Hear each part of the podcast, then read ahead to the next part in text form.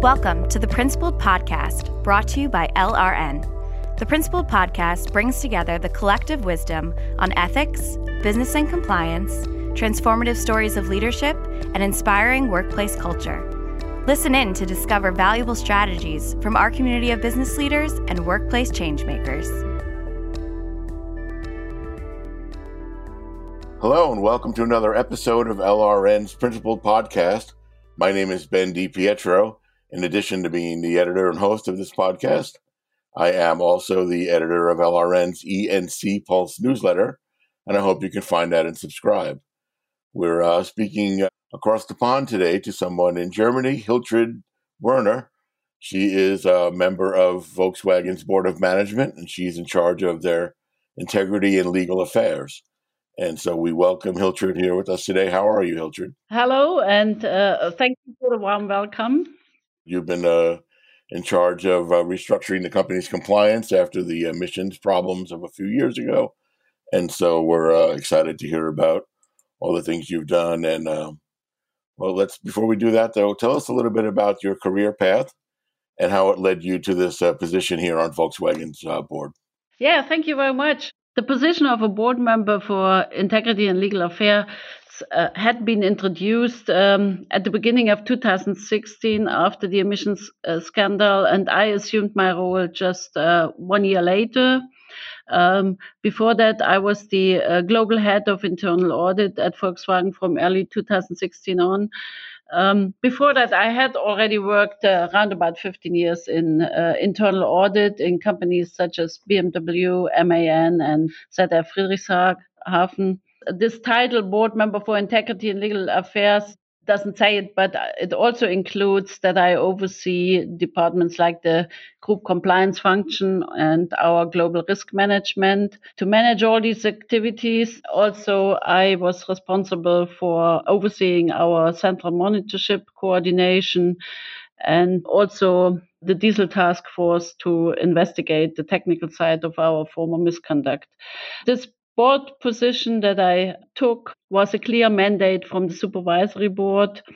And it was very important for them to give the issue of integrity the right importance. Doing the right thing out of personal conviction, uh, what integrity means is for us now just as important as acting only in accordance with the law. What sparked your interest in ethics and compliance? Where did you first come encounter with it and decide you wanted to be a part of that is your career path? I took off uh, my career in IT when I changed to internal audit, that was clearly because I saw that I was good in driving change and looking at processes. And I was always interested in compliance and good corporate governance and risk management. So it all came together nicely for me. And obviously, you had to exercise those change management muscles when you uh, helped steer the company out of this uh, scandal. You recently exited the monitorship for what was happening.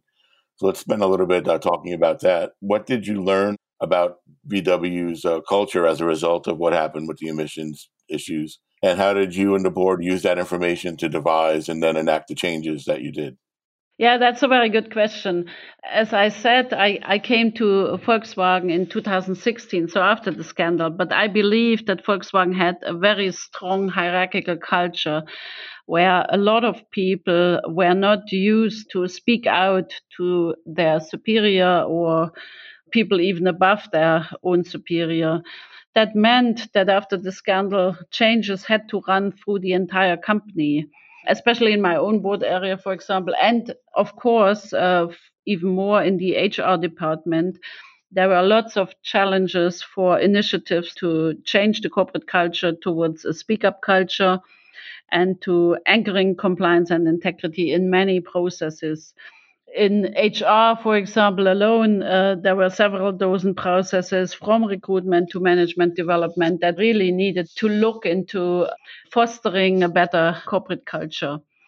In my board responsibility, of course, uh, I could contribute to those processes as well by putting a, a very strong whistleblower system in place where people had to live the speak up culture and also could trust the system that they knew We protect whistleblowers, and that's working pretty well now.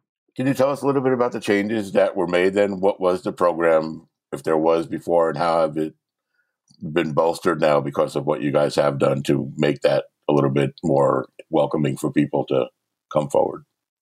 I mean, you cannot dictate a change of the corporate culture. It really has to be supported by the motivation and the willingness of the whole workforce. So, most important to achieve that was um, the tone at the top.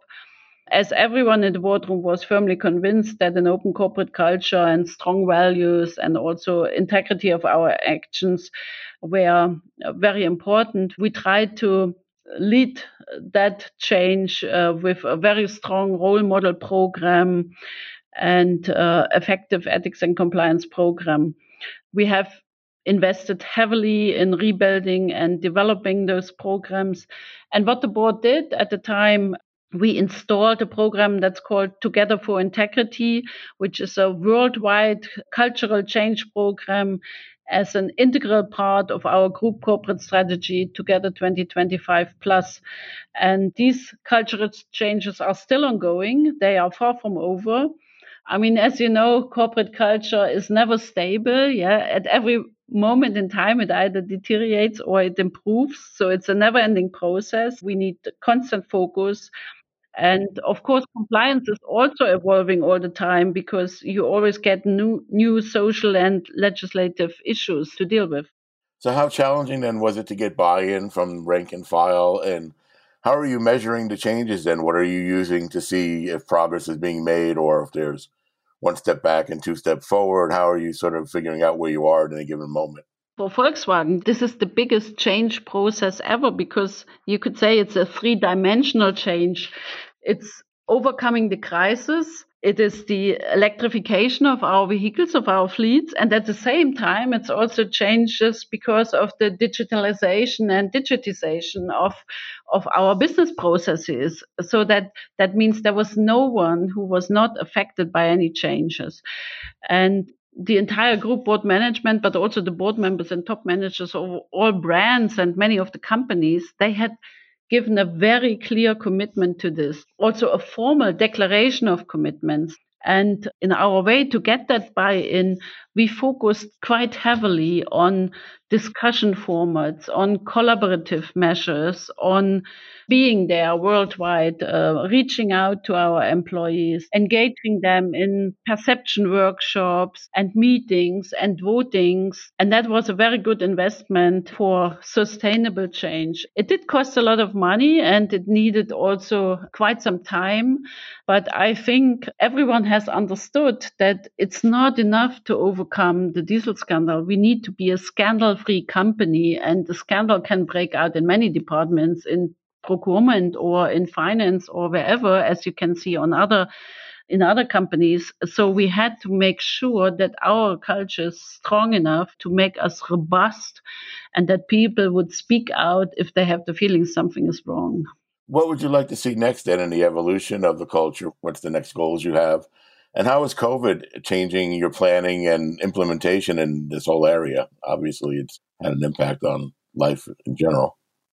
The next really is that we prove to the outside world that what we do is not done only because we, we had to do it because of the must in terms of the monitorship, but also that we want it, that it comes from inside and that this heavy work on corporate culture compliance and risk management also on product and environmental compliance was really because we have understood our lesson. I mean, with COVID 19, of course, that put an additional uh, pressure on such processes and on the cultural change because we had to switch uh, from face to face events to virtual formats and it's a great challenge if you if you want to get buy-in of people and if you want to motivate people and but I must say, so far we have mastered that quite good. And uh, Volkswagen also had an excellent crisis management and high discipline and integrity of our employees in the factories and the offices. So our infection rates are on all our plant uh, locations uh, below the infection rates in their societies. So we are particularly proud of the process, how we have managed COVID 19 in our organization. Let's move a little beyond the emissions then. As someone who sits on a board and who's also worked in E&C and led the program, what do you see as some of the good things E&C programs do, and what would you like to see the function improve upon? It's like with you know every process, you have to take it serious. It's about clear processes, and it's also about ongoing training ethics and compliance don't have a finish line for many reasons. New stuff is joining in, there are new regulations or legislation coming in.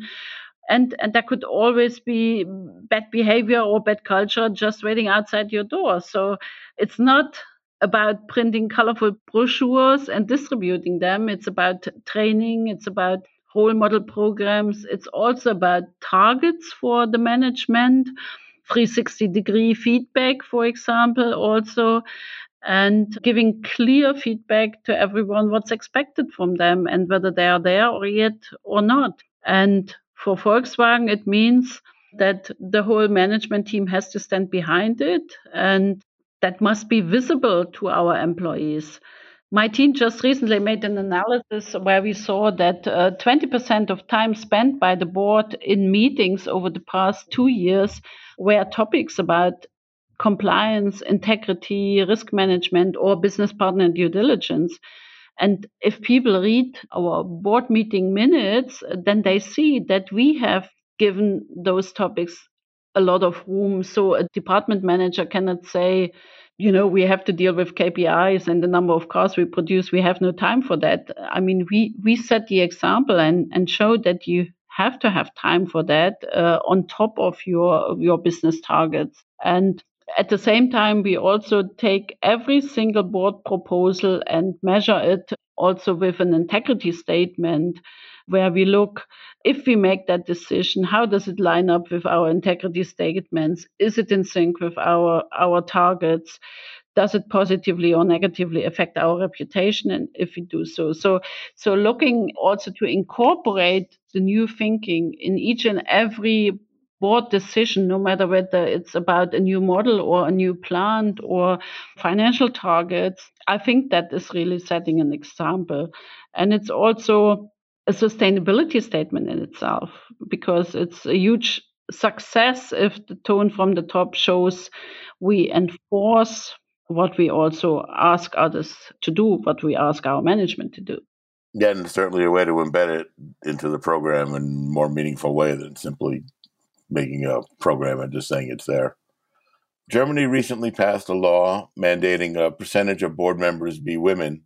Are these laws necessary to make companies diversify their boards, and why are so many boards reluctant to do this without being told to? I think a lot of boardrooms had their chance to do it without a law. So, at the status where we are at the moment, I welcome the legal initiative.